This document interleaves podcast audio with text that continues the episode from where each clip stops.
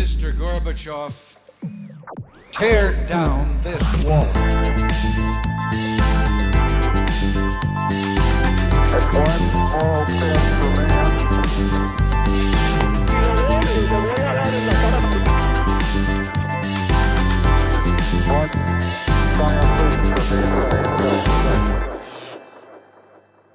Hola, buenos días a todos y bienvenidos a un nuevo programa de Acá Parchando. Hoy vamos a hablar de nuestra querida y complicada ciudad de Bogotá y nos damos el lujo de tener a Andrés Camargo, exdirector del IDU, con nosotros. ¿Qué Andrés? ¿Cómo va? ¿Cómo va todo? ¿Qué Rafa? Oiga, muchas gracias por la invitación. Todo bien aquí sufriendo nuestra querida Bogotá. No, no, no, a usted muchas gracias por venir. La verdad que pues siempre es un lujo tenerlo y, y usted aquí amigo de la casa y, y invitado cuando quiera. Oiga, eh, ayer estaba pues preparando esta entrevista y digamos que uno a veces cree que, que las cosas siempre han sido iguales, pero eh, había un documental que lo, lo, hacen unos gringos, pero no pude mirar quién ni, ni, en qué año, pero, pero tiene que ser de principios de los 2000 y habla de la, de la alcaldía, la primera alcaldía de Mocus y de la alcaldía de, de Peñalosa, la que la siguió. Y el documental lo que hace es más o menos que habla de Bogotá como una ciudad que se revolucionó y que pinta para bien. Y obviamente el documental es viejo, pero el documental dejaba como una sensación como de optimismo que hoy en día parece como un mal chiste que se lo cuenten a uno porque, porque en un momento daba la impresión de que Bogotá como que sí se iba, que se iba a desarrollar en un momento y, y quería preguntarle a usted que, que usted estuvo muy metido en, en estos temas, ¿cómo fue, esta, eh, ¿cómo fue esta época? O sea, en un momento de principios de los 90, ¿sí, ¿sí logró ser así? ¿O cómo era su visión? Venga, venga, sin duda sí, pero, pero pongámonos en contexto. Eso fue hace 22 años, 22, 24 años. Nosotros llegamos a, con Peñalosa a, la, a su primera alcaldía en el 98. O sea, hoy hace 24 años. ¿Y, y Mocus había sido 94? Mocus ha sido la anterior eh, a, alcaldía, exactamente, se había ido. Eh, y, y, a veces, o sea, veníamos de un periodo muy importante, por, o sea, la coincidencia es muy importante, la coincidencia histórica, como todo, el entorno es fundamental para lo que pasó. Usted está, está recién nacido, Rafa, usted 24, hace 24 años, creo que no, eh, sí, sí, tenía yo un nací, par de años. Yo nací cuando usted trabajó conmigo para la alcaldía y mi mamá cuenta que todos los funcionarios sí. de mandaban flores a la clínica. Y claro, eso, sí. claro, usted está, este, nos tocó un tema muy bonito. Mire, eso fue una, una revolución muy importante porque veníamos de una alcaldía muy filosófica. Mocus tiene un tema que, admirable y muy respetable que movió la fibra filosófica y llamémosla eh, interior a todo el mundo, a los bogotanos, los puso a pensar con un tema de, políticas públicas encaminadas a la actitud de la persona. Use el cinturón de seguridad, no pise las cebras, tenía unos mimos en las calles para que la gente parara donde era. O sea, pero, pero muy filosófica, muy, llamémosla, muy, muy de fondo. Y llega Enrique, que es todo lo contrario, tipo absolutamente pragmático, y nos lleva un poco de gente que nunca hemos sido empleados públicos ni queremos volver a ser empleados públicos algunos. Eh, y nos lleva y nos convence, oiga, venga, hagamos algo, hagamos ¿Usted, algo. ¿Usted qué hacía? ¿Usted que estaba, en qué estaba antes de, de la alcaldía? Yo, yo antes de eso he sido vicepresidente de un banco y me ha salido ya era gerente de la general de unas zonas francas. Estaba haciendo zonas francas por todo el país. Teníamos zonas francas en Bogotá, en Cartagena y en Cali. Eh, eh, y estaba haciendo eso, ¿verdad? Y, y hacía poquito había empezado una compañía propia con un pariente suyo. Entonces estábamos como arrancando a, a, la empresa privada, siempre, siempre empresario privado, y siempre con las ganas de no ser empleado público. A mí la, la, la, la, entrada al sector público me tuvieron que convencer largamente, con una, toda clase de argumentos. Mi señora de esa época se opuso rotundamente. Creo que tenía razón porque se acabó el matrimonio, entonces se opuso rotundamente, que es una estupidez. Y inclusive alguien me decía, oiga, al sector público si va a ir es solo para aprender lo que no debe hacer en la vida. Vaya a aprender cómo no se deben hacer las cosas, eso decían. Nosotros llegamos como con ese optimismo y esas ganas de, de hacer algo, muchos empresarios privados. Hicimos una empresa privada, todo bajo los parámetros de funcionamiento, eficacia, motivar a la gente, una, un remesón. Y también creo que el entorno era importante, como la gente estaba como tranquila, como no pasar, como no haciendo nada. Yo tengo la teoría que los empleados públicos hacen lo que les diga el de arriba y lo hacen bien. Si van a robar, roban bien. Si van a hacerlo bien, lo hacen bien porque no tienen opción. Es un cargo en el que llevan 17, 18 años, van a estar los siguientes 10 porque son de carrera, y entonces hacen lo que toque.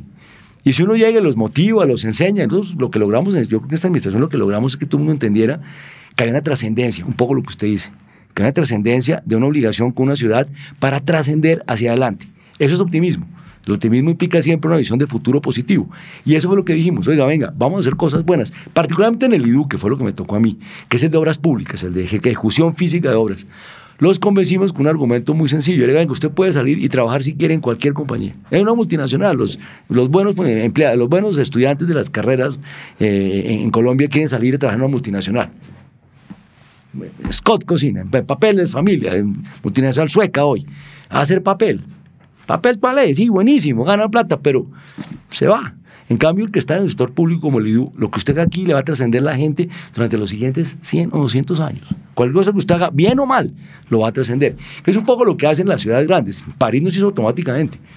El barón Foch hizo París y estuvo haciéndolo y, y lo cambió todo. Robert Moses en Nueva York tampoco fue que estuvo 10 años y lo que logró a punto de sufrir. Y ahí estamos viviendo esas bellezas de ciudades que en Bogotá procuramos que fuera eso. Entonces convencimos a la gente de que, que estaba trabajando ahí, que de lo que iban a hacer le iba a cambiar la vida a sus hijos, a sus nietos y a todos los ciudadanos. Y eso fue el motor, Rafa. Y sí había un optimismo total, o sea, ha sido un cambio total, total. La gente estaba muy, muy, muy esperanzada de una ciudad que funcionaba muy bien. No, yo cuando vi este documental me parecía como un mal chiste, como, como que alguien me estaba echando un chiste muy pesado. pues uno de los cuentos más bonitos de esa época fue que al final de que salimos, llegamos en un... Yo tuve que ir a Medellín por alguna cosa siempre he mirado mucho el espíritu de Medellín que llevaba muchos años en la senda organizada, una ciudad muy armada, muy juiciosa, muy bien hecha. Y me monté en un taxi y el, obviamente el señor no sabe quién éramos y me dice, no, es que aquí lo que... Medellín le dije, está bonito. Me dijo, no, no, no está bonito. Bogotá nos jodió. Bogotá nos volvió pedazos tipos de Bogotá la cambiaron y Bogotá está impresionante. Ah, nos salimos felices. Que el taxista de Medellín diga que el ejemplo era Bogotá. Y eso fue cierto, la ciudad la cambiamos totalmente con obras físicas. Yo creo que el, el tema de, las obras físicas, para mí no hay nada más social que una obra física los trabajadores, el entorno, la vida, eso es lo más social, más que regalar plata. Y eso es parte de lo que le mejora la vida a la gente. Y eso fue lo que hicimos, Rafa, era realmente muy optimista en los cambios. Si ves documentar los cambios, por ejemplo, aquí es el quitica donde estamos, la carrera 15. La carrera 15 era un muladar. La gente parqueaba en los andenes. Cuando hicimos los andenes, que se han vuelto a deteriorar, pero le quitamos los, todos los carros de los andenes, hicimos unos macroandenes de 15 metros, se llenó de árboles. Ese fue el símbolo de lo que se puede hacer con la ciudad. Esa obra no fue muy importante en plata, pero fue muy importante en símbolo, porque todos los opinadores, los que forman opinión en la ciudad, pasaban por ahí y la vieron. Y dijeron, sí se puede. Entonces logramos una especie de apoyo consensual eh, de, la, de, la, de, la, ciudad para hacer eso, que es fundamental. Pero al principio fue difícil, ¿no? Porque hubo, hubo el tema de, del cartucho, que, fue, que era como el Bronx, y la gente a tanta obra o sea, al principio dicen que esa primera alcaldía fue un poco complicada porque empezar a hacer las cosas y organizar el sector público como, como empresa privada fue, fue complicado, ¿no? Fue... Dificilísimo. La gente no entendía, la gente no, digamos, la señora no entendía por qué tenían que dejar el carro lejos del almacén donde iban a comprar. Cuando fuimos a hacer la T, por ejemplo, usted que para, para el entorno cercano, la T que es peatonal, que hoy es una belleza, que caminamos todos, eso era, eso era vehicular. Y los carros parqueaban ahí frente a restaurantes, era un trancón horrible. Cuando la peatonalizamos, a mi oficina llegaron un par de dueños de restaurantes muy importantes, grandes amigos míos hoy, en esa época, grandes detractores, y me pegaba una vaciada tenebrosa. Me y lo vamos a, será usted culpable de nuestra quiebra y la plata que vamos a perder. La gente no volver nunca a mi restaurante. La seguridad en Bogotá es espantosa. La gente va a mi restaurante que se pueda bajar enfrente para que no lo secuestren.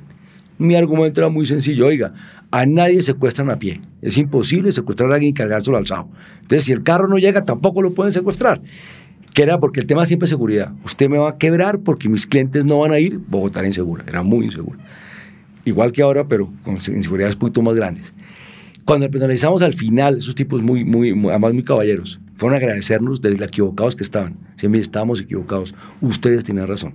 Nuestros inmuebles valen mucho más, la zona es mucho más productiva, el, el, el entorno urbano mejoró muchísimo con la peatonalizada. O sea, esos cambios fueron durísimos, pero la pelea del cartucho no fue grande, Rafa. La pelea más dura que tuvimos fue la de los volardos. ¿Qué fue el volardo? Un pequeño postecito de cemento con el cual decidimos recuperar los andenes, porque los andenes de Bogotá no existían, todo el mundo parqueaba encima, no había nada. Los volardos fueron un símbolo de recuperar los andenes. Lo que pasa es que la política de volardos, obviamente con el estilo de, de Enrique, que, que, no es un hombre suave para sus cosas, sino un poco, un poco impositivo, un poco impositivo, eh, hubo errores se dio la orden a un contratista, ponga 2.000 volardos en la Boyacá y el tipo no tuvo ningún problema ni poniendo volardos, inclusive en la entrada a los garajes. Porque le dijeron hay que poner volardos cada cinco metros y en la entrada de muchos garajes quedaron volardos. Pues claro, llegó la gente enardecida y tenían razón, algunos tenían razón. Entonces el volardo fue una pelea muy dura pero muy simbólica y la dimos muy duro porque era recuperar el espacio público para la gente. Toda la filosofía, y le hablo simplemente de la, parte física, que repito la que me toca a mí, tiene que ver con eso. El espacio público es de la gente y la andén es de la gente, la acera es de la gente. Eso se ha vuelto a perder. Hoy todo el mundo parquea donde quiere, deja el carro botado donde sea, se sube. Eso se ha perdido mucho. Eso fue tal vez el símbolo grande de lo que hicimos. Yo creo que la gente es un poquito, sobre todo mi generación, somos muy injustos con, con Enrique Peñalosa, que lo vemos como un, mucha gente lo ve como un gomelo y como alguien súper elitista, pero el tipo puede tener muchos defectos, pero siempre ha querido que haya espacio público para la gente y que las ciudades sean más democráticas. Y eso se ve en, en lo que usted está diciendo, los volardos, y en mucho de lo que, de lo que quiso hacer con Bogotá. O sea, ahorita otro tema muy, como muy significativo de esa administración es el, el tema del Transmilenio, de que hay un transporte público pues importante para Bogotá. Y digamos, ¿cómo, cómo los convenció él a ustedes de implementar esta visión de espacio público y cómo, cómo fue la visión en, en esa época? Venga, pero empecemos al revés. ¿Usted se imagina Bogotá ahí sin Transmilenio? No, pues, sería un el caos, no, sería Bangladesh, esto sería imposible, Imposible. moverse, una locura. Mire, de hecho, cuando Enrique me convenció a mí, el, último argumento para, para ser empleado público fue, oiga, venga, lo voy a invitar a que montemos un sistema de transporte que no hay en el mundo. Solo hay en Curitiba, una ciudad brasilera que tiene un tema de transporte en buses y mandó todo poco información, literatura, y fuimos a ver Curitiba. Vaina de locos, una ciudad chiquita, obviamente mucho más fácil, una ciudad muy pequeña, pero el concepto era espectacular. Ahí dije, listo. Me dijo, usted viene a manejar Transmilenio. Lo que pasa es que como no hay Transmilenio, manéjeme el IDU. Digo, ¿qué es esa vaina? No tenía ni idea qué era esa vaina. Me no, la entidad ahora es pública. Entonces, venga, vaya al IDU, usted maneja eso y después me hace Transmilenio. ¿Por qué me dijo eso? Porque hemos hecho las zonas francas, que no existían. Me dijo, usted es capaz de hacer cosas grandes. Venga, hagamos cosas grandes del sector privado. Hagamos lo mismo en el sector público, podemos hacerlo y venga, lo hacemos. Esa fue la razón de fondo. Y Enrique tiene una- una virtud muy importante. Enrique es una persona que tiene unas ideas de fondo maravillosas, pero lamentablemente su forma no gusta.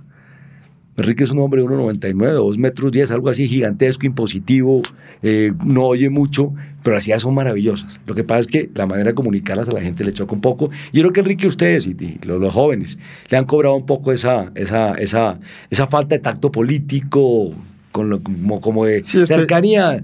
Es, Sí. pues es mal, me parece pésimo político, pero bueno, o sea, pero bueno. Gran ejecutor y gran ideólogo, pero... sí, pésimo sí. político, pero bueno. Si está en el cargo que no es, el sector Sí, sí, público, sí. exactamente. Sí, sí. Eso es verdad. Entonces nos convenció, nos convenció a hacer eso. Y Enrique tiene una gran virtud, no sé si la gente lo sabe. Las, las reales ideas de Enrique venían de su papá. El que era un urbanista consumado era Enrique Peñalosa Sí, Camargo, su En el, papá. en el discurso de posesión de su primera alcaldía, Lo él, lo, él, lo, Sí. él lo toca, él toca ese tema. Y yo conocí a Enrique hijo por Enrique Papá. De hecho, mi amigo era Enrique Papá. Yo trabajé con el papá siete años y era como mi papá. Éramos amiguísimos, un tipo de una profundidad. Enrique hacía parte de una cosa que se llamaba la Comisión de Hábitat de las Naciones Unidas. Era un grupo de gobernantes, Gorbachov, Pierre Trudeau. Enrique lo, lo, lo manejaba en, en la ONU, él era el coordinador de eso, y lo reunía a mirar el futuro de asentamientos humanos en el mundo. Entonces, claro, la filosofía de Enrique siempre fue eso, y Enrique que creció oyendo a su papá hablar de eso.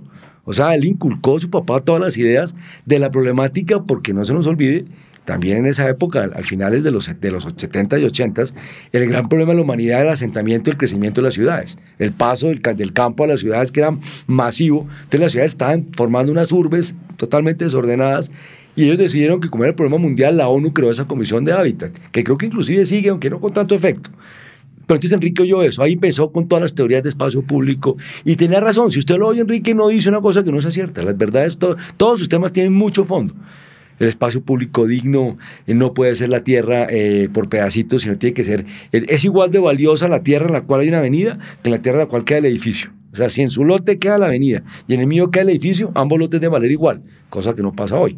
Porque lo que hace valioso el edificio es la avenida que está enfrente. De ese tipo de ideas de Enrique, que era lo que él, y eso creó los, los temas humanos, metrovivienda, eso fue una belleza de, de proyecto, tenía esa filosofía, mejorar el nivel de vida de la gente a través del entorno donde vivían. Enrique siempre decía, toda persona que arranca por la mañana, arranca caminando. Usted sale de su casa caminando. tiene que caminar, tiene que tener aceras. Después tiene vehículo particular, que es una cosa muy ilícita. Y el transporte público por encima de todo. Transmilenio es la filosofía de las mejores vías con el vehículo más costoso para la gente. Vale más un Transmilenio grande que cualquier Maserati. Pero parece que en Transmilenio van 400 personas y en Maserati va un millonario. Entonces, ese tipo de filosofías que son duras tienen un fondo berraquísimo. Y en eso nos convenció a todos. Éramos como una religión, ¿sabes? Sabemos, recitábamos lo de Enrique y tengo amigos que usted conoce, que parecían Enrique en miniatura. Sí, Hablaban sí, igualito, ponían las manos igual, decían los mismos, ponían el mismo ejemplo de la cebolla y de la papa, igualito, porque Enrique era casi que un gurú. Todo lo que él decía nos convenció a todos y ese equipo éramos casi una religión. Enrique no sabía ni de qué partido éramos, ni qué fe política hacíamos, nada, pero todos éramos como de esa religión todos peñalosistas. Algunos nos cobraron mucho ser de esa religión después, pero, pero eso era una- un tema, una filosofía por la ciudad y, y yo creo que se logró esa premiación, fue espectacular y fue solo de tres años. ¿no? Otro cuento bonito es que en solo tres años logramos de cero hacer Transmilenio. Las siguientes ciudades que tienen el ejemplo lo han visto, se demoran ocho días y no han podido hacerlo bien.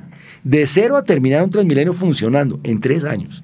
De cero a limpiar las calles en tres años. Sacar el cartucho, todo eso en solo tres años. Hoy son cuatro. Eso la gente no se acuerda y a Enrique no le reconocen eso muy desafortunadamente. No, no se lo reconocen y de hecho Mocus gana la siguiente alcaldía, que es una que él deja votada por ir a ser presidente, Sí. creo. Corríjame si está mal. Porque justamente tiene el apoyo de la alcaldía actual, que es la de Peñalosa, y ustedes le dicen como este man va a continuar todo lo que estamos haciendo y la gente le gustó tanto que vuelve a apoyar a Mocus. Eso creíamos. Realmente creíamos que Amocos iba a apoyar todo, pero, pero, pero no fue tan cierto. Digamos, particularmente en mi caso fue bastante duro. Y parte de mis problemas vienen a que quien llegó ahí llegó a querer ser mejor que lo que había atrás y que todo estaba malo. Entonces, eso tiene un costo. Pero sí, la razón de fondo era, queremos que el que siga mantenga esto. Y no fue tan cierto, no, no, no, no hizo mucho, lamentablemente. Bueno, hay un tema delicado en, en todos los ámbitos gomelos de Bogotá, pero que si no se lo, si no se lo pregunto acá y la gente no, no tiene esta opinión, nunca se va a hablar del tema, y es el tema del country. Ese es el tema de que, de que mucha gente le cobra a Peñalosa, de que no. Y, y yo siempre he dicho, como digamos yo que soy alguien que, que soy polista y que te- tengo, tuvimos la suerte de hablar aquí con Santiago Tocalino y que, y que el polo juega un, un papel muy importante en mi vida, siempre digo que de cierta manera entendí un poquito a Peñalosa. O sea, salvo que sea el campo de polo de Palermo, no puede haber como... No, sí es como un absurdez al espacio público que haya en ese lugar de la ciudad, un campo tan grande. Mire, es una sumatoria de conflictos, Rafa, una sumatoria grande de conflictos. Indudablemente, desde el punto de vista, llamémoslo, social y de espacio público, es un absurdo. No puede haber un campo de ese tamaño en la mitad de unos, unos barrios que no tienen ni siquiera un parque con una balanza, es que eso es- Sí. con, un, con un rodadero. Y ese campo gigantesco para que un grupo de personas que, que se lo merecen, yo no estoy quitando el mérito a nadie, pero, pero en el equilibrio eso no era, no era funcional. La verdad, la verdad, cuando nosotros llegamos a la alcaldía, esto se lo cuento, de, ya lo viví. Enrique tenía un plano de Bogotá gigantesco, que yo además lo tuve después, creo que su papá también lo tuvo en alguna parte, un plano gigantesco de Bogotá gigantesco. Y empezamos a mirar los parques, el espacio público. Entonces en el sur, el Timiza, perfecto, buenísimo. Tunal, aquí abajo. En el centro, el Salitre grandísimo. Llegamos al norte, toda esa mancha de edificios de cedritos y unas zonitas verdes chiquitas. No hay ninguna zona verde. Dijo, Enrique, aquí no hay zonas verdes. Diego Enrique, para adelante nuestro. Aquí, oiga, ¿qué hacemos aquí en el norte? Porque el parque El Juan Amarillo lo bajamos por la 116, pero aquí en el norte, oiga, ¿esto verde qué es? Un parque grande, que hay un parque, hay un parque. No, no, no es un parque, es la cancha de polo del country. Dijo, ay, hombre, qué, las- qué lástima. Sería maravilloso que eso pudiera ser un parque. Ahí sí fue la primera charla. O sea, el origen del tema será maravilloso que eso quisiera ser un parque. Y empieza la pregunta, ¿lo usan mucho? No, no lo usan mucho. Lo usan para jugar polo a veces y para profesiones de perros, que era Sí. para lo que lo usaban. Tampoco, El se campo- jugaba, tampoco se jugaba mucho es- ahí polo en el country. Ah, ese es el tema. Sí. Ese campo no se usaba, que empezaba a mirar y digo, ese campo no se usaba. La persona que hizo toda la expropiación, que era Elsa Patricia Borges, fue adscrita al IDU. O sea, ella era una entidad, como no existía, el IDU se volvió la mamá de muchas entidades. Entonces creamos entidades pequeñas que dependían del IDU, pero eran autónomas, dependían de Peñalosa, pero administrativamente dependían del IDU. Esa entidad que empezó a manejar el tema de parques y espacio público y recuperación, empezó a mirar y dijo, oiga, esa cancha no se usa, esa cancha no la usan nunca. Hacen exposiciones de perros cada seis meses, algo así, estoy exagerando posiblemente. Y la idea era negociarlo bien, o sea, la idea era tener una discusión seria para ver si podía. Y hay un tema personal que no vale la pena, anécdotas así, eh, eh, personales que uno oye de días, pero yo un día Enrique llegó muy bravo a la oficina porque ha tenido una reunión con el country y lo han ofendido, lo han ofendido, la junta directiva en ese momento lo había tratado mal y el tema de fondo era pues este hijo de tal como le decía, pues es el alcalde de Bogotá y no se trata así. Y ahí empezó una pelea muy particular. Muy personal. Claro, entonces ya él tenía el, el, el, dolor de que lo están tratando mal y el contra y la pelea. Y empieza una pelea que yo creo que estuvo muy mal manejada, de lado y lado. Yo creo que hay de lado y lado sí. errores. Eso manejado mucho mejor hubiera sido productivo para ambas partes. Y sobre una pelea de egos y, y, y, duros y que acaba con pues, ganando el que tiene más poder, que es el alcalde de Bogotá. Y ahí acaba el parque, entonces el country peleando y el parque está ahí. Eso. Yo creo que no ganó nadie al final bien como deben ganar y hay unos pleitos que siguen, ojalá se terminen. Pero se ha podido manejar mucho mejor. Hay un tema de, de error de forma. Coincido con usted, el tema de fondo, la realidad que sí era una necesidad para la ciudad. Sí, yo, eso es lo que, como que a veces la gente dice, como, no, es que como va, va, a expropiar y como que lo ven un poquito como chavista por lo que pasó en Latinoamérica después y todo eso. Pero en el fondo, las ciudades sí tienen que tener espacio público. O sea, Pero mire usted lo que hicieron en el Polo. Ustedes los del Polo son un ejemplo espectacular de cómo la evolución de un club, necesitando sí. la, se fueron de donde estaban de la 200 a Fago. Sí, pero bueno, yo, yo, no tuve nada que ver. No importa, pero el Polo, digo, el Polo, la gente del Polo, o sea, ustedes se fueron y dejaron un espacio público ahí por una universidad que es una belleza. Ese campus va a ser una locura y es urbano y todo, y entendieron el proceso y fue fácil, privados. O sea, hay un ejemplo que la cosa se va a poder hacer mucho mejor. Listo. Y digamos, entonces, para situar todo como en un tiempo histórico otra vez, porque, porque lo del country había que preguntárselo, porque era, era, un tema que tocaba tocar. Me he ganado enemigos por eso, yo, sí. realmente, yo realmente no tuve mucho que ver, pero por sí. ser, me gané mucho enemigos, tema delicado, mucho intento, delicado. mucho intento de, de ofensa por cuenta sí, de eso. Y se pone, tengo amigos míos, yo monto, yo monto a caballo, tengo amigos míos no polistas, pero que se ponen, se acuerdan y se ponen bravos y hacen mala cara todavía. Sí, los, 30 las, años después. Las amigas de mi abuela también. 30 años después. Su abuela se, se acuerda. Seguro. Su abuela se acuerda y no, no mira muy, o sea, mucho cariño. O sea, mi abuela, su hijo trabajaba en la alcaldía y no estuvo de acuerdo con eso, o sea. Pues mi amigo Daniel Boda, que trabaja en el acueducto, era socio del country, casi lo votan, mejor dicho, no sí. pudo volver al country. Sí, sí, casi lo fritan. Pero bueno, listo, entonces, la, la, primera alcaldía de Peñalosa termina en qué año? ¿2002? No, 2000. 2000. Del 98 al 2000, tres Do, añitos. 2000. Y entonces, digamos que en ese momento, por más de que el país no estaba en un buen momento, creo yo, de seguridad y eso, daba la impresión de que en Bogotá íbamos a tener una ciudad medio digamos, más amigable. Y después de Mocus, que Mocus tiene una alcaldía de, es de solo dos años, creo. Él, no, él se quedó los cuatro. Mocus, Mocus renunció fue la primera vez. Mocus ha renunciado antes. Él, se, él renunció para la alcaldía, fue antes de la primera alcaldía, no en la segunda, fue en la primera. En la segunda se quedó toda. ¿Cómo, cómo sí. así? O sea, es que él estuvo dos alcaldías. Antes de ustedes tuvo sí, una. Una y se fue para ser presidente. Fue cuando quiso ser presidente. Ah, él okay. renunció en la primera para ser presidente. Después ah. se quedó los cuatro años. Ah, ok, listo. Entonces, y, y después, después, vino Angelino Garzón. Angelino Garzón. Sí. ¿Y qué tal? ¿Cómo fue el balance de esa alcaldía? Pésimo. Pésimo porque no hizo nada. Nada, o sea, un gran tipo, Angelino, me imagino, yo lo conozco poco, pero, pero no hay ningún resultado. Es que nada se puede decir, se hizo en la época Angelino, nada, nada de nada. Y las ciudades pierden inercia. Todo tema de desarrollo esto requiere una inercia, nada se hace un día para otro, todo requiere una inercia grande. Entonces, si usted para un barco y lo empieza a parar, a parar, a parar, el barco para y volverlo a arrancar es dificilísimo. ¿Qué pasó con la segunda alcaldía de Mocus y con Angelino que empiezan a desacelerar algunas cosas? Y el barco empieza a perder inercia, empieza a parar y Bogotá a volver a lo anterior. Angelino llega, no hace nada, no hace nada físico importante, nada malo tampoco. Yo tengo así en la cabeza que ha hecho desastres, no, pero pues que las ciudades se mueven es por la continuidad de las cosas. No le dio continuidad a las cosas, un tiempo más social. Y después empieza el desastre, ¿no? Después Moreno. Ah, después viene Samuel Moreno. Samuel Moreno, es que, es que después Petro. En este país pasa tanto que uno se lo olvida, pero fue Samuel Moreno que le gana las elecciones a Peñalosa. Le gana a Peñalosa en las siguientes elecciones. Le gana, sí, le, le, gana. le gana. Porque Enrique no se hace querer, exactamente. Sí, no se hace querer. Y se lo, sí.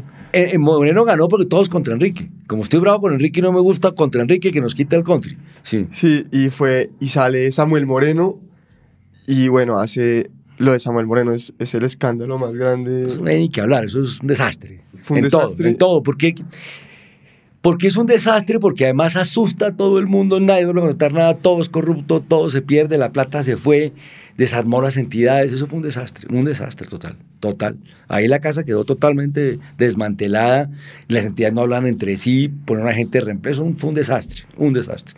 La otra gana importantísima de Rafa es que la única manera que la alcaldía funcione es que todas las entidades trabajen para lo mismo, todos unidos en el mismo tema, el del acueducto, el del IDU, el, si están separados y en Enrique había una cohesión total, eso sí era el patrón, mandaba y todos obedecíamos lo que en una sola línea. En lo demás dejan como una libertad, que es que la línea del señor, eso es un desastre, eso hay que manejarlo con un, un centralismo conceptual importante y no lo había. O sea, gran parte por lo que la alcaldía de Peñalosa fue muy buena es, obviamente, como ya hablamos, por el contexto que había antes, que había dejado Mocus, y parte porque ustedes lo trataron como una empresa privada, o sea, todos venían del sector privado. Con un solo propósito, hacer una mejor ciudad, punto, eso, eso vinimos, sin ningún interés sino ese. Ok. hacer una mejor ciudad.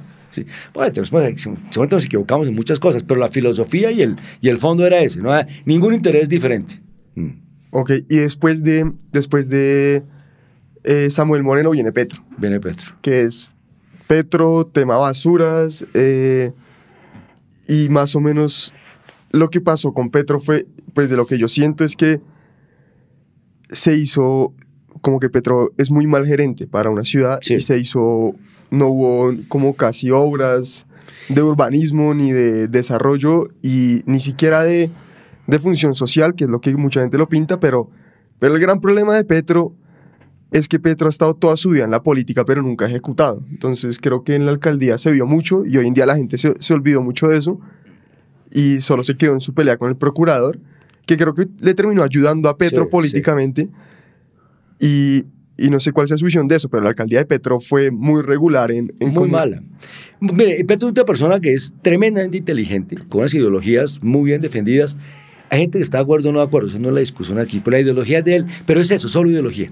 El paso a la práctica es nulo, cero. Las ideologías además son contradictorias con la práctica. Un poco los datos que uno oye cuando habla de los procesos, de no sé qué, eso no suma, no cuadra y no se puede hacer. Pero él tiene la idea. Entonces la idea suena bien, pero es inejecutable. Entonces todo lo que él tenía conceptualmente de hacer, que, que repito, filosóficamente suena bien y trae votos y trae adeptos, no es ejecutable.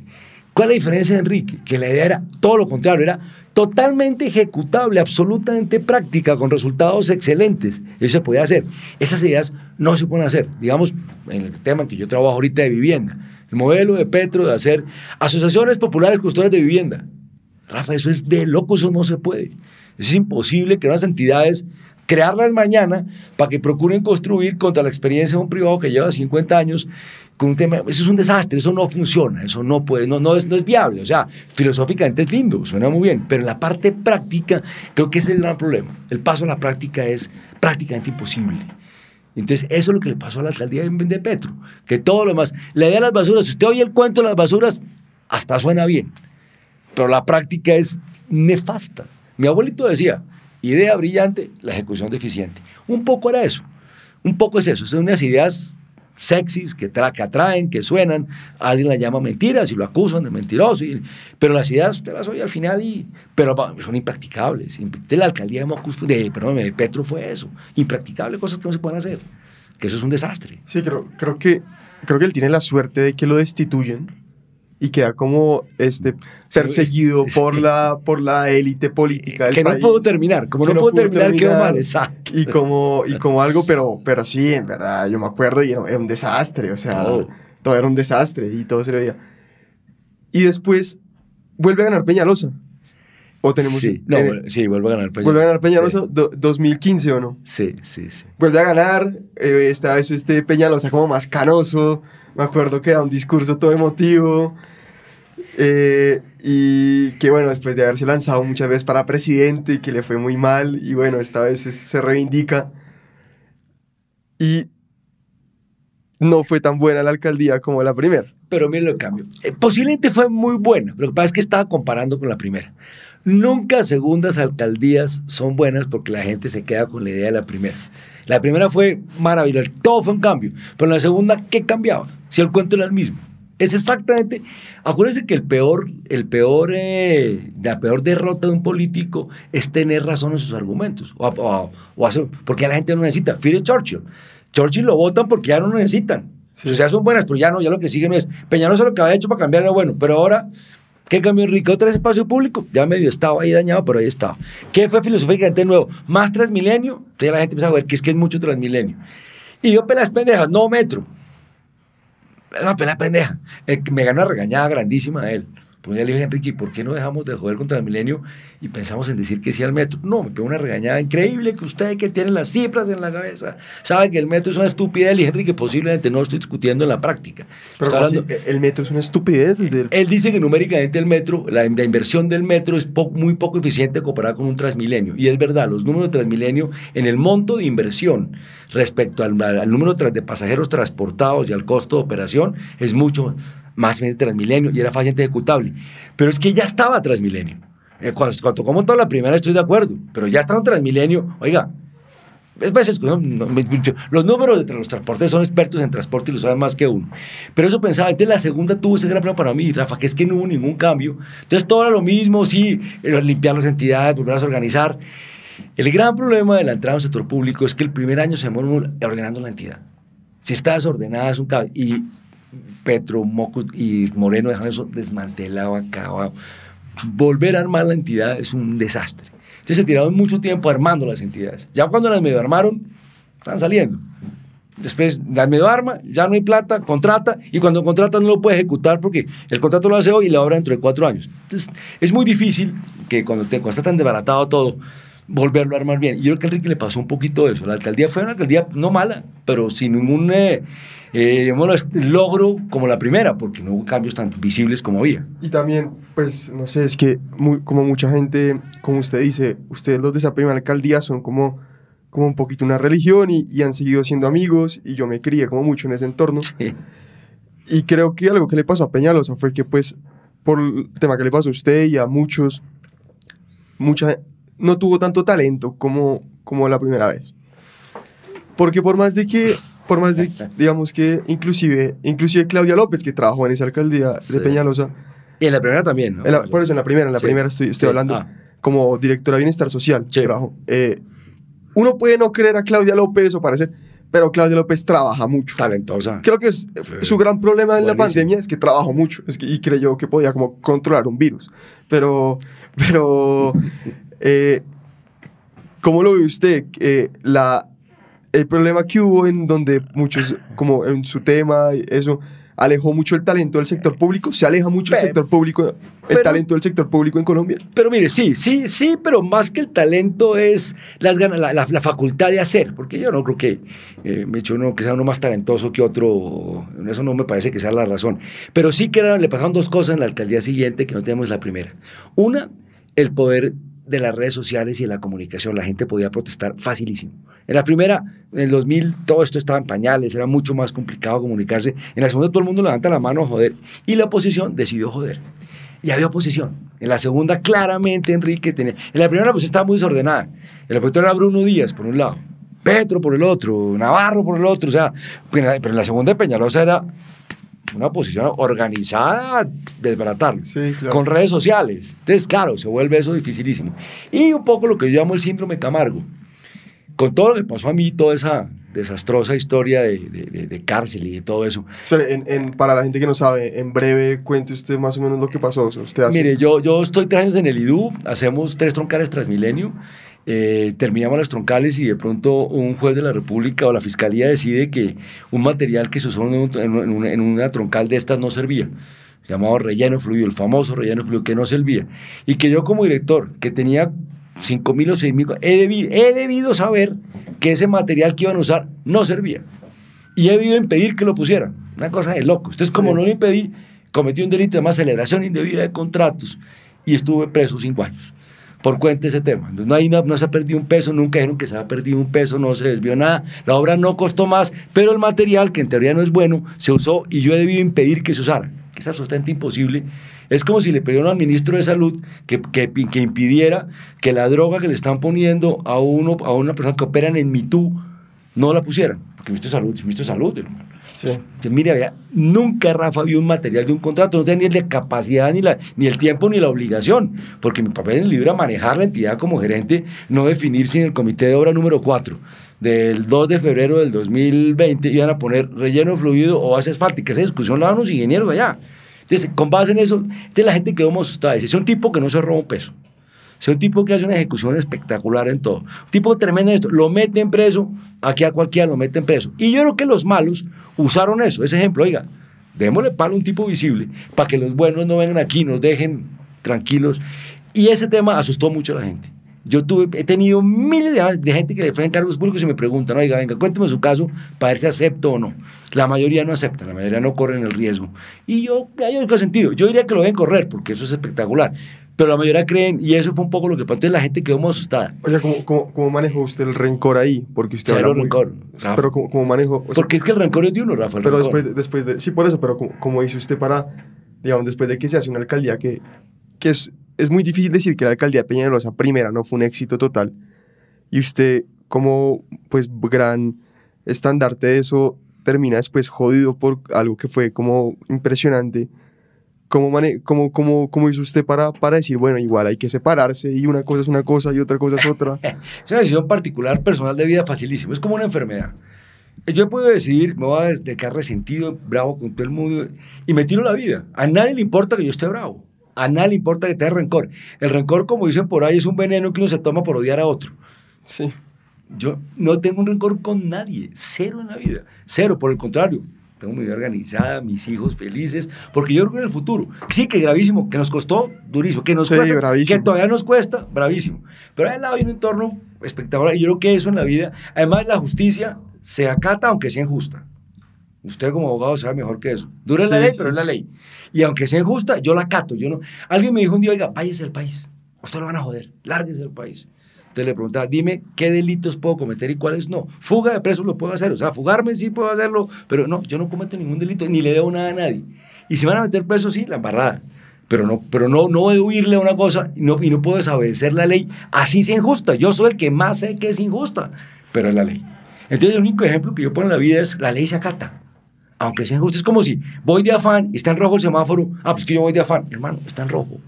Así no le guste, el semáforo está. Que es que no vienen carros. No, no, no. El semáforo está en rojo. Y mi concepto en la vida es ese. Entonces, partiendo de eso, Rafa, no me voy a gastar un segundo, ni me he gastado, ni mi mujer ni mis hijos se han gastado un segundo de la vida en tener rencor a nada y a nadie.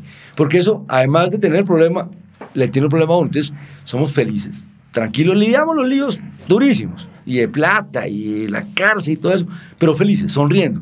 Mis hijos dicen que lo único que no se les olvida nunca es que jamás me han visto dejar de sonreír. Porque creo que esa es la vida. Sí, yo, decido, bueno. yo decido si sonrío o no sonrío. Y esa decisión es mía, yo la tomé. Yo voy a ser un hombre feliz. Con todo lo que me pase.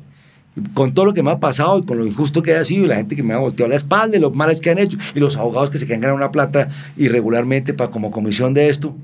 Los problemas de ellos. Yo no tengo por qué meterme a amargarme mi vida. Me los encuentro por la calle y los saludo sonriendo. Mi mujer me dice, tú eres tan loco, me dice. ¿Cómo saludas a ese abogado sonriendo? Perfecto, yo sonrío, pues mi problema es que el que sonrío soy yo. Ok. Problemas sí. de. Entonces, esa es la única manera, Rafa, de vivir tranquilo. Es como una enfermedad. Usted, se- si usted le llega una. De hecho, lo asumimos como una enfermedad. Oigan, nos dio cáncer. Qué embarrada, es un horror, pero nos dio.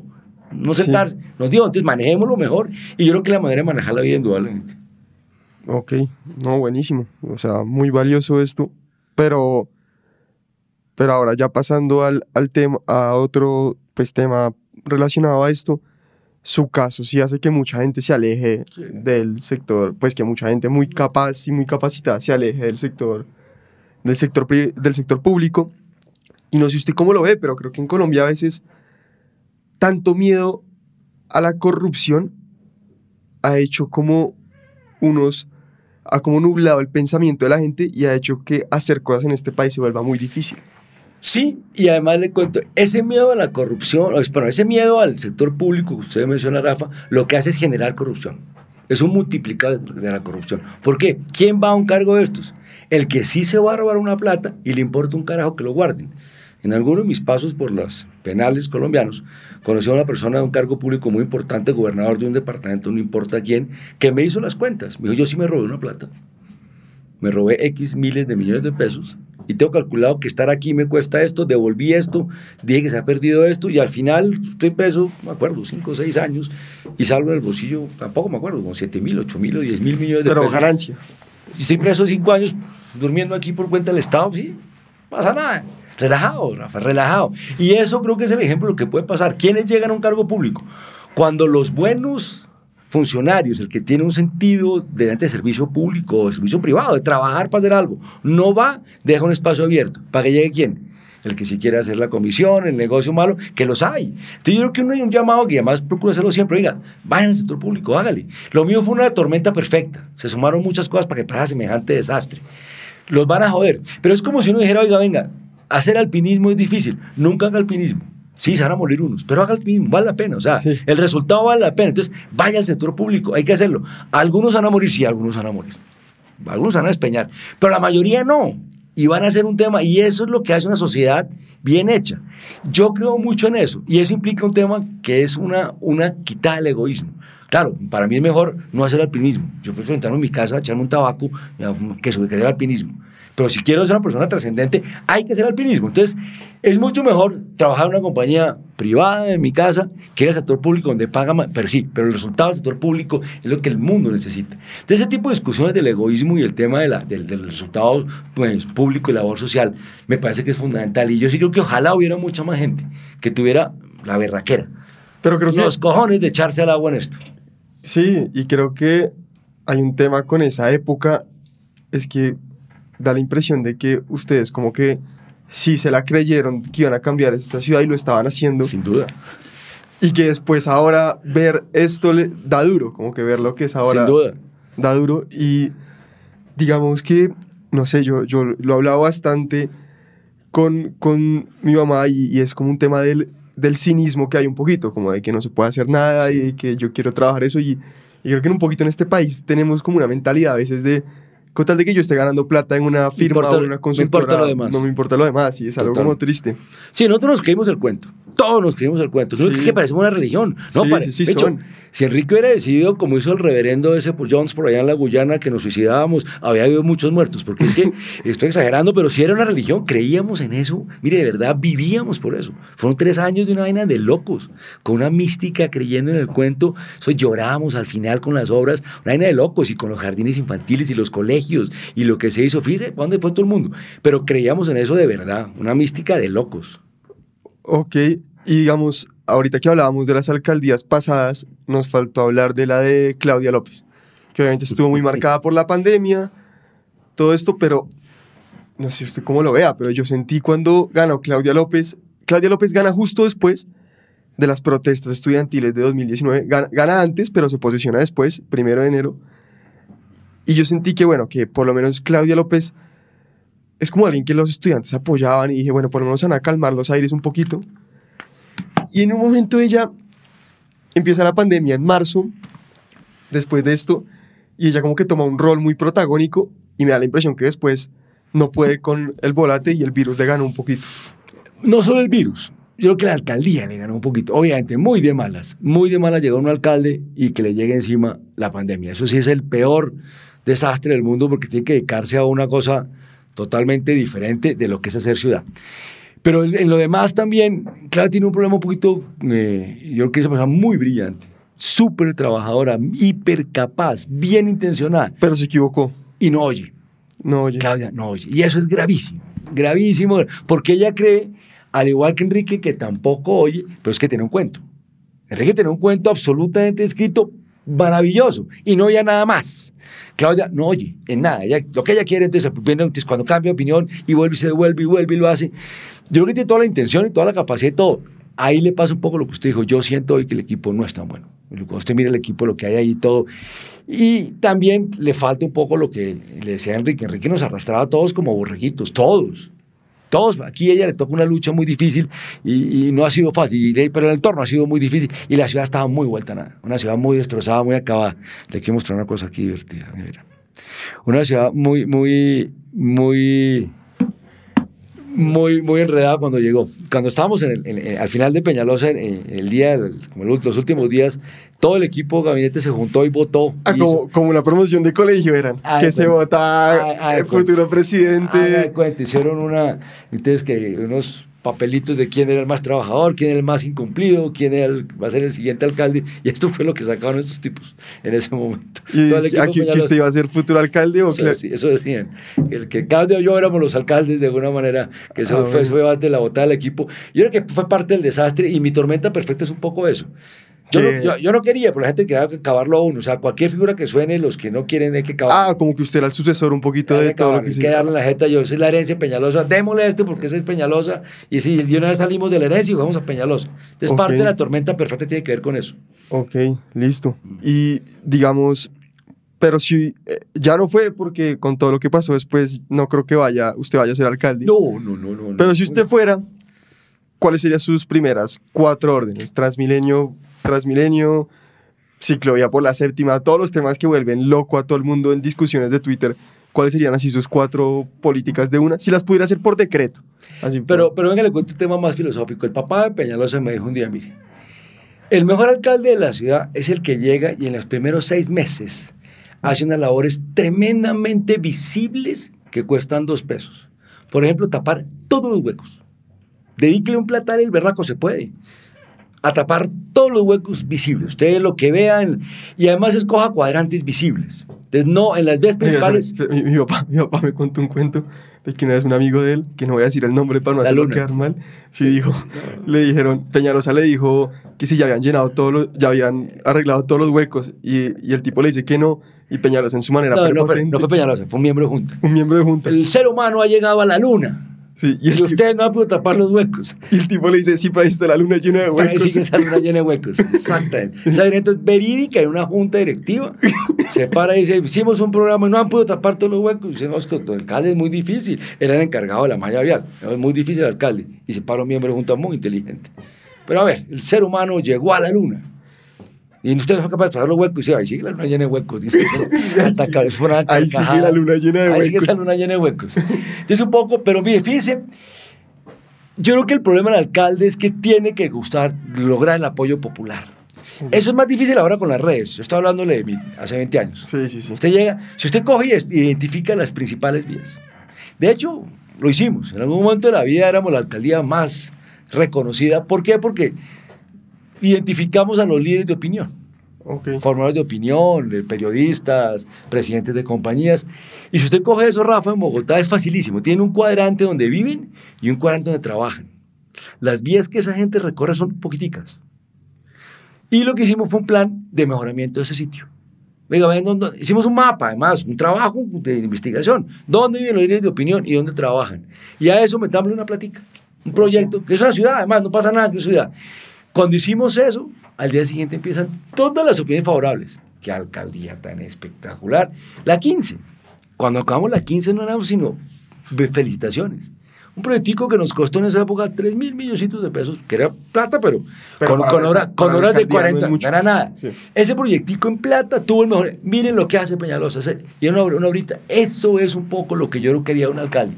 Más que sentarse filosóficamente. Entonces, hay que identificar, yo diría hoy los cuatro temas particulares de los trancones, inseguridad. Son los dos puntos Sí. gigantescos. ¿Qué dos más hay? No muchos más que usted pueda decir. Le metería todo los primeros seis meses a eso, todo. Pero todo es todo. Toda la plata de la alcaldía a ese par de cosas. Con todas las medidas posibles. Y yo creo que se puede hacer mucho. Por ejemplo, aquí nos falta un poco de solidaridad. Yo estoy en un consejo directivo, un colegio, no importa cuál, y le decía al resto de estos días, oiga, venga, yo no sé ustedes por qué no, habiendo 10 colegios alrededor, ¿por qué tenemos en cada colegio un bus que sale con 20 muchachitos nuestros y 50 puestos vacíos? Y el de al lado tiene, el mismo colegio, el colegio de al lado tiene el mismo bus de igual de grande con otros 20 muchachitos. El de allá con otros 20. En vez de coger un bus, subir a los 60 muchachitos que vienen en el mismo sitio y llevarlos a tiempo. Sí, sí. Es que no, dice el nombre del colegio en el afuera. Dice, estamos equivocados. Estamos equivocados. Sí, obvio. Medidas como esa, venga, agrupémonos. Junte a los colegios y haga una ruta escolar de los colegios, no la del Andino, la de los Nogales, la del Anglo, no, las rutas escolares. Y monte a todos esos chinos ahí y disminuye. Ahí, yo creo que con esa medida, usted quita el 40% de los buses de colegio, que son un espacio importantísimo en unas horas pico. Con una medida, medidas como esa, yo creo que parte de la inteligencia que toca hacer es eso.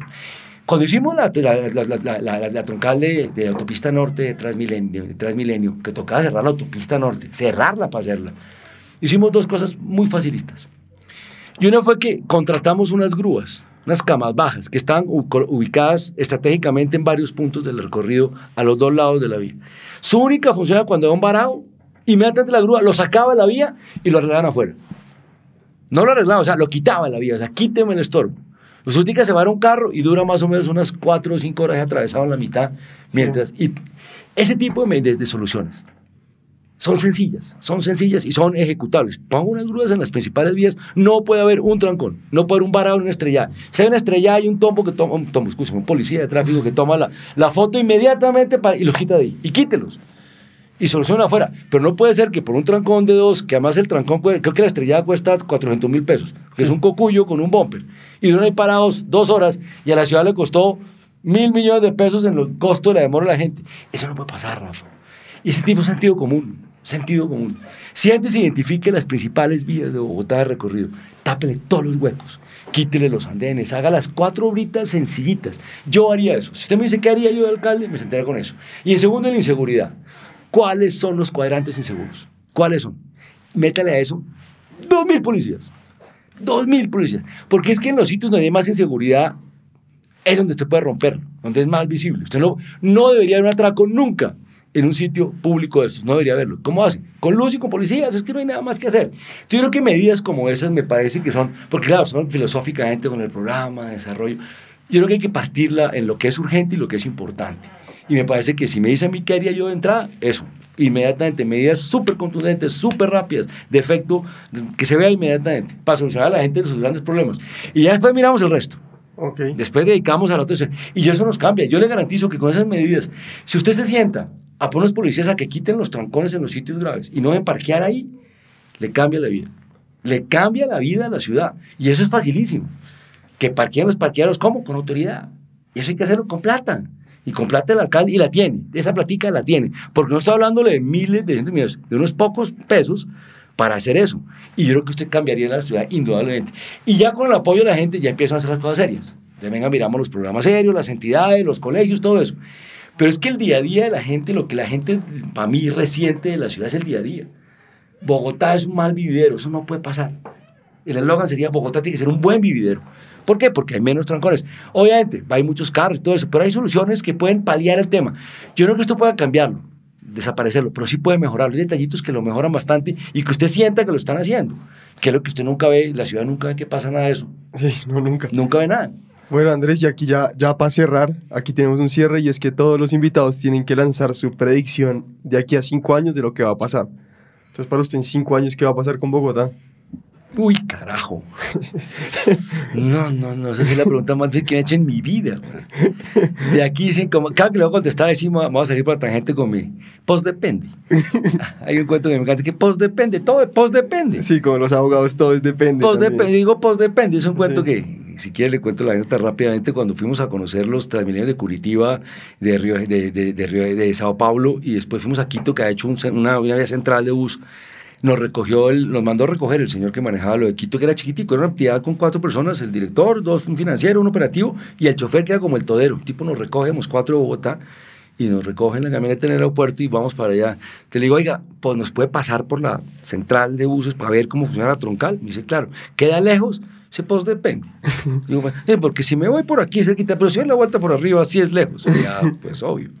Llegamos a ver los buses funcionando de noche, eran las 10 de la noche. Le digo, oiga, esto funciona muy bien, va así. Me dice, pues depende. Porque si lo coge a las 12 del día, eso es así. Pero si lo coge hasta ahora, sí, funciona bien. Paramos de la salida, íbamos para el hotel. Y le digo, de pendejo otra vez, oiga, fulanito, se llamaba un nombre rarísimo. El hotel es bueno, y dice, pues depende. Pues depende del cuarto que le den, porque si le dan un cuarto malo, pues no es bueno. Sí, claro. Entonces yo pongo la vida, pues depende, Rafa. Yo creo que es muy difícil, muy difícil. No, no, sabemos quién va a ser presidente la semana entrante, vamos a ver qué va a pasar en Bogotá, depende de quién es alcalde, depende, yo sí quisiera como que tuviera, tuviera el sentido común la gente para, para hacer las cosas que toca hacer y quitarse los egos de las peleas por el anterior. Quiero un metro elevado porque el suyo es subterráneo, hermano, no, no es discusión, es que no es su metro, es el metro de los ciudadanos, es el metro de las ciudades. Yo sí lo único que quisiera eh, pedir es eh, gente con el sentido común y la suficiente capacidad para entender que los programas no son particulares, sino el bien común de la gente, que fue un poco lo que, lo que en su momento como religión teníamos. Y eso es muy jodido. O sea, si de pronto qué va a pasar, caos total. Yo creo que no veo que eso pase. Va a ser un desastre Bogotá. Que irse a vivir afuera. Afuera de Bogotá. Yo no digo afuera de Colombia, sino digo que irse a vivir en Chía y no venir a Bogotá nunca. Sí, creo que eso va, es lo que por ahora va a tocar. Hacer clúster de eso y no venir a Bogotá porque es que es, es que, que, es muy difícil vivir. O el que se quede en Bogotá tiene un clúster chiquito de vida y también nos toca aprender a vivir. Porque usted no puede tener el apartamento en Rosales, la oficina en el barrio Montevideo ahí abajo y el niño estudiando en el, sí. eh, en el Andín. No, usted no puede hacer eso. No, imposible. Ya no puede hacer eso. Y hay que agrupar la vida para, para encontrar temas de desplazamiento en bicicleta, más corticos, que, que funcione la vida funciona bien. Bueno, Andrés, muchísimas gracias, hermano. Oiga. Rafa, usted muy querido, mucho honor, muchas gracias por estar aquí, de verdad espectacular. Muchas, no, muchas, muchas, muchas gracias. gracias. Honor total.